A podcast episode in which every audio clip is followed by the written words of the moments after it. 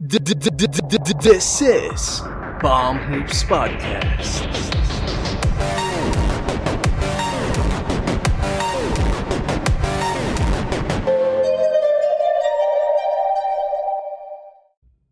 What is up, guys? This is Bomb Hoops Podcast hosted by Jem and Jello. Don't forget to like, comment, share this video, and subscribe and help us to reach 1,000 subscribers. Click the notification bell as well to keep you updated on our latest releases. And also, uh, you can follow us on Facebook, Instagram, and Twitter. Just check the description down below for our handles. And we're also available on Spotify, Google Podcasts, and Anchor. Just check the description down below.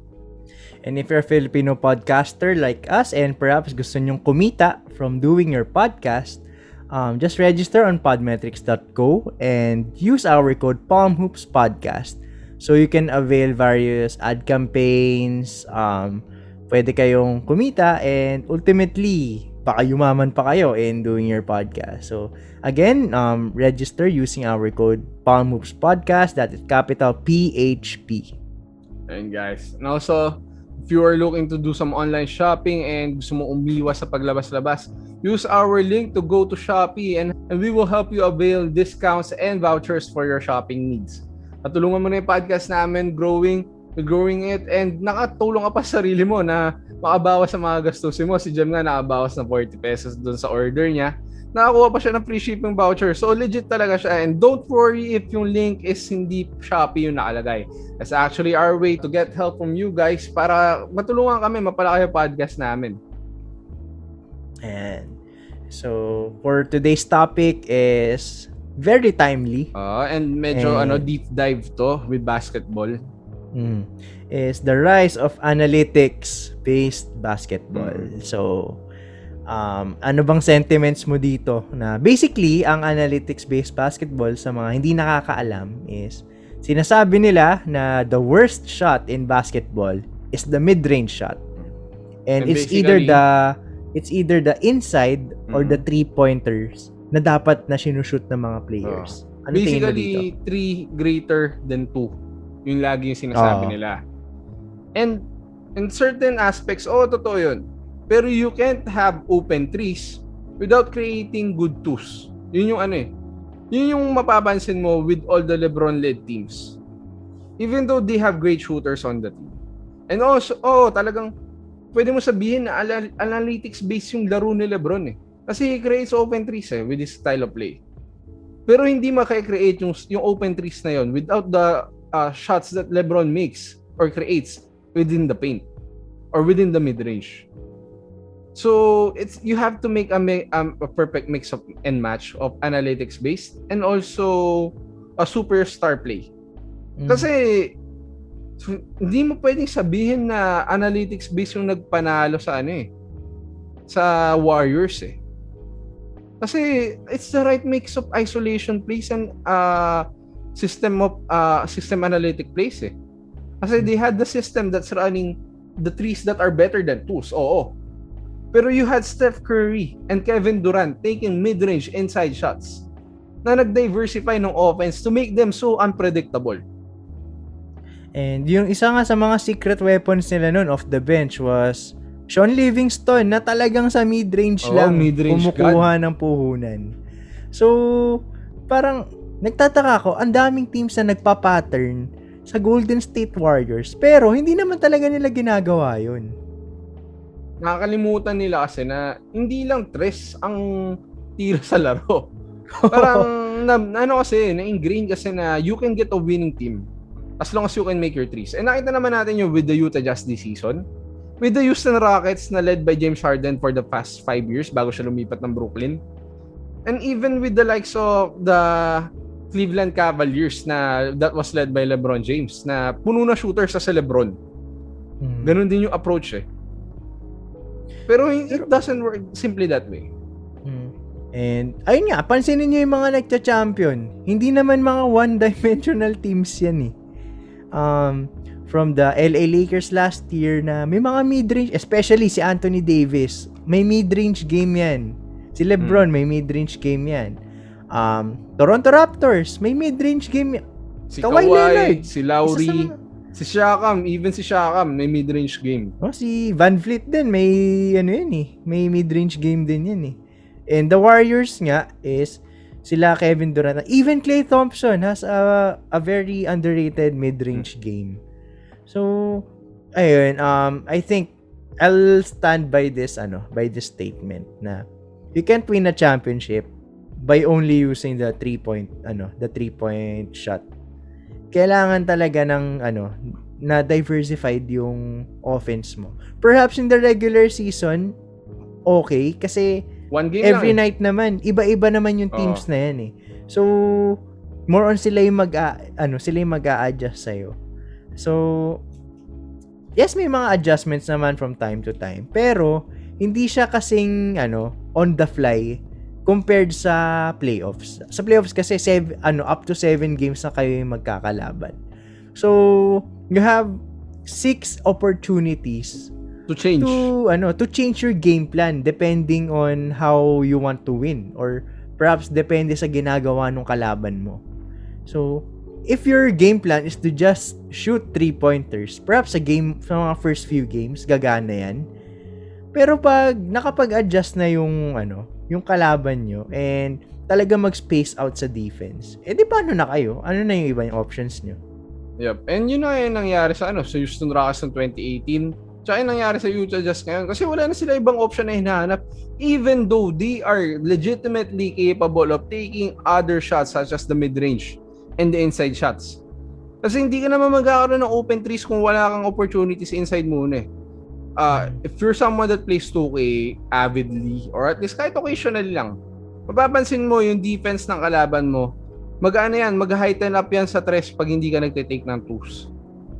So Mm. you have to make that balance din sa totoong buhay na laro. You have to make your twos to make sure that the the offense doesn't let you pass by. Hmm. Parang ano yun eh, sa boxing, di ba? Hmm. Hindi ka lagi sa ulo susuntok. Dapat kumaka su- sumisikmura ka din para i-expect na nung kalaban mo na pagsisikmura siya, pag pagsisikmura ka, i-cover niya yung katawan mo, then you will attack the head. Hmm. Ganun din ganun din dito sa basketball na hindi hindi pwede puro 3 points lang, hindi pwede puro 2 points lang.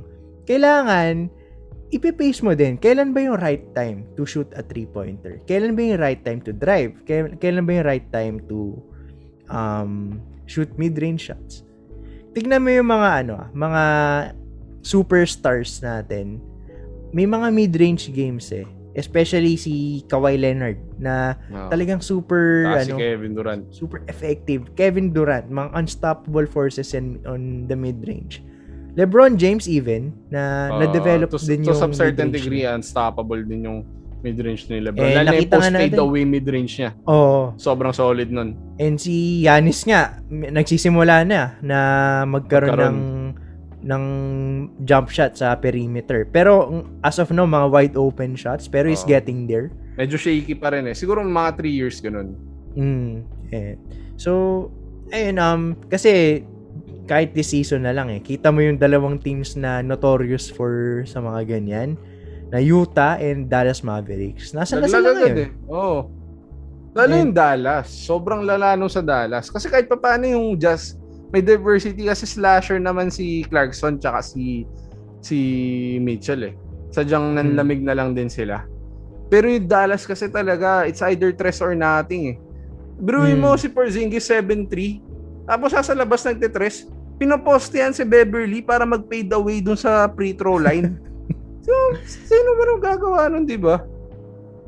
So, ayun nga eh, parang na, since sobrang hapit ng mga tao ngayon sa small ano, sa small ball basketball No, positionless basketball. or or yeah, positionless basketball. Nakakalimutan nila yung fundamentals ng mga positions sa basketball Mm. na pag matangkad ka, you are closer to the rim than ano, than the other guy. So it's easier for you to score Create inside. Oo. Mm. Ngayon masyado ng ano eh, lahat ng tao na lang hapit sa 3 points. Mat- matangkad, maliit. Parang ang ano ngayon, dati kasi ang pinaka fundamental na skill is the mid-range shot and the layup. Parang yun yung ano mga dapat natututunan mo bago ka mag-basketball. Mag-basketball ng competitively. Mm. Pero ngayon pare dapat dapat may 3 points na. Even Dwight Howard is attempting three-point shots. And if you can remember, yung pinakahuling Hira niya ng basket finals. nung finals, Oo, three points ni from Dwight, Howard. Oo. so, ayun na lang. Um, I think this is part of the evolution of the game. Pero it doesn't mean na i-abandon mo na yung mga nakasanayan natin dati. Oh, kasi proven and effective yun eh. I mean, if you look at the actually at the Spurs nung 2014, di naman sila purely three-point shooting eh. They still relied on the mid-range. Particularly si Parker and si, pa- si Patty, actually yung solid na sa Tristan was, was actually Patty Mills and if I'm not mistaken, Manu Ginobili. si ganun. Ginobili tsaka si Diaw. Actually, parang malamig nga si Danny Green nung series na yun eh. Hindi siya kasing consistent nung previous series na natalo sila eh. Natalo Hmm. sila sa hit nung 2013 eh. Mm. So, ayun, um, parang the mid-range is not dead, guys. Oo. Ah, wag kayo magpapadala sa mga sinasabi ng mga analytics na yan. Kasi it's just a basketball shot. And always remember, a two-pointer is easier to make than a three-pointer. three-pointer. Oh, So, pag malamig ang shooting mo, you have the option to go inside and get some easier baskets. Oh, regard, yung regardless ano. kung free throw, kung mid-range yan or drive yan. Kasi the mid-range is still closer to the ring. Mm. Yun yung ano mo, yun yung concern mo dun eh. Parang na nairita ako men ano na nagfifi nagmukhang Steph Curry si Donovan Mitchell. Oo. Ah a stocky guard na sobrang athletic, sobrang bilis, sobrang lakas. Nagsesettle to jump shots. But hindi niya i-overpower yung kamatchup niyang gu- guard. At yung kamatchup niya nan? Si si ano? Beverly. Si Beverly. I mean, yes, Beverly might be a good defender. Pero kayang-kaya niya tapatan yun sa bilis sa lakas. Isang eh. magandang mis- mismatch lang sa screen, kayang-kaya niyang iwan yung mga defenders niya. eh. Well, you can factor in na injury, but still, you're in the playoffs. Injuries are nothing in the playoffs unless it's too serious. And it's funny na Dwayne Wade daw yung Comparison. comparison ni Donovan Mitchell. Pero Dwayne Wade is one of the best mid-range shooters of Oh, all and time. the best slasher ng era niya. So, if you're Donovan Mitchell, hindi pwede na magre-relay ka lang ka. sa jump shot mo. Um, and the same goes to ano, to the Dallas Mavericks na hindi pwede na yung 7-3 mo is na, Eh, nag-aabang nasa labas. lang ng 3 points at ano, Oh. nag-aabang lang ng 3 points sa corner. At hindi Dapat- pwedeng siluka lang lagi yung nasa loob. Mm. Imagine yung 6'7 na ano, na guard. Siya pa yung lumoloob. Tapos yung 7'3 na na big man. Siya yung nasa labas. Baligtad na mundo. Parang, buti pa si ano eh, Dorian Finney-Smith nun eh. Oh, Lumalaban- paano, lum- oh, lumalaban sa ilalim kumukuha eh. siya ng putbacks nun eh. Si Kristaps wala talaga eh. Talagang is either in the corner or at the top of the key and that's it. Or Ah. perhaps ano, um, popost siya sa high post. Pero hindi naman niya ida-drive. Hmm. You can blame siguro yung system ni Carlisle. Actually, umalis na nga si Carlisle sa Mavs ngayon, surprisingly. Pero dapat kung star player ka, you impose your will on the team. Not to mention you- na max player ka. Oo, you have to say na ito yung kailangan kong gawin to be successful. You have to put me in these spots. Not the other way around. Kahit sabi mong tenured pa yung coach. Kasi kung hindi ka alam gamitin ng coach, kung hindi niya ma-maximize yung skills mo, you'll just be another role player on the team. Pero guys, ano, um, may facts naman behind the numbers. And there's a reason bakit nga analytics yung tawag dyan. Kasi be- because it's supported by, ano, by By numbers. numbers. And Pero, kami- kaya lang naman naging supported by numbers yan because it was a database um, na binase from the Pero, past. Oo. And based Kaya- on the regular season, mostly. Oo. So, it doesn't take into account the physicality of the playoffs, the Hmm. adjustments in the playoffs. Oh, and the intangibles of the players. Hmm. So, actually, nagpauso nito yung Golden State Warriors eh. Which is, ano, actually, mas, sobrang practical nga nila na team. Na, like what we mentioned earlier na mukha lang silang jump shooting team. Pero when you look carefully look at it, they won championships because Kompleto they sila. ano, kompleto sila. Solid din yung depensa nila. And they're a threat anywhere in the floor. Hmm, Hindi mo pwedeng iwanan si even yung earlier uh, iterations ng wars. Di mo pwedeng iwanan si Harrison Barnes sa mid-range nun. Di mo siya pwedeng hayaan mag-drive. Di mo pwedeng hayaan si Iguodala na mag-drive. Di mo rin pwedeng iwanan si Iguodala na open sa 3. Mm. So, ayun nga guys. Um, long story short, um, don't be afraid to ano shoot the mid-range shots. Kasi, yung mga bata nowadays, yan yung nakikita eh. So, iisipin ng mga bata, ay, ano, di na ako the drive, di ko naaaralin yung layup, ti 3 points na lang ako. Eh, paano naman yung fundamentals, di ba? Mm. Kaya yun guys, uh, you have to practice all parts of your game to be successful. Look at the best players of all time. Kobe, MJ, uh, even the younger generations, Durant, LeBron, uh, uh, maybe even Mitchell or maybe even uh, Devin Booker. Lahat sila may mid-range game. Mm. And, ayun nga, um, wala pa nagcha-champion na reliant sa three-point shot. Lahat yan may diversity, may, may diversity sa place nila. Mm. So, ayun guys, um, wag kayong ma-insulto kung shooter kayo. Kasi we're just saying na hindi lang 3 points yung option ninyo if you're ano planning to do it. Uh, you have a role, let play your role pero have other players play the role that will help you maximize your role. Mm. Pero ano, wag naman sobra-sobra na magiging Ben Simmons kayo, di ba? Oo, oh, wag kayong Ben Simmons. Wag din kayong ano, wag din kayong parang Josh Smith na puro ilalim lang pero wala namang pumapasok. Hmm. Or wag din naman kayo maging J.R. Smith na puro 3 points tres. lang kahit anong oh, mangyari. There should be a balance. Um, uh, sabi nga sa yin, F, yin and yang, di ba? Uh, Dapat may ba- may balance talaga. And uh, this is very much applicable in basketball. Ayan guys. Uh, give us your suggestions and thoughts on how you think basketball should be played, on how you think the analytics basketball can be used in the future, and ano yung mga pwedeng baguhin to improve upon this. And maybe one day, ito na yung maging evolution ng basketball moving forward. Not only in the NBA, but also in the Philippines. Mm. So, again, uh, don't ano, don't forget to like, comment, share this video, and subscribe. Tapos, click nyo rin yung notification bell to be updated on our newest releases. Don't forget to follow our social media accounts. Nasa description yan. And yung mga handles namin ni Jello is nandyan yan sa baba lang namin sa video. So, shoutout din pala sa mga nakikinig sa Spotify, Anchor, and Google Podcasts. The links are also in the description. And kung mga nasa biyahe kayo, nasa, nasa traffic kayo, nagko-commute, um, pwede nyo na kaming pakinggan on the go. Uh, nasa Spotify lang kami or Anchor or Google Podcast. Para hindi nyo na kailangang ilabas yung phone nyo para na ma maku- mapanood yung episode namin. Baka manakawan pa kayo niyan. Uh, so, Ingat na lang kinig na lang kayo. Earphones, earphones na lang uh, tayo habang nasa labas. Ayun guys. Also, if you are a Filipino podcaster and you are looking to monetize your podcast, go to podmetrics.co and use our code PAMOVES Podcast when you register.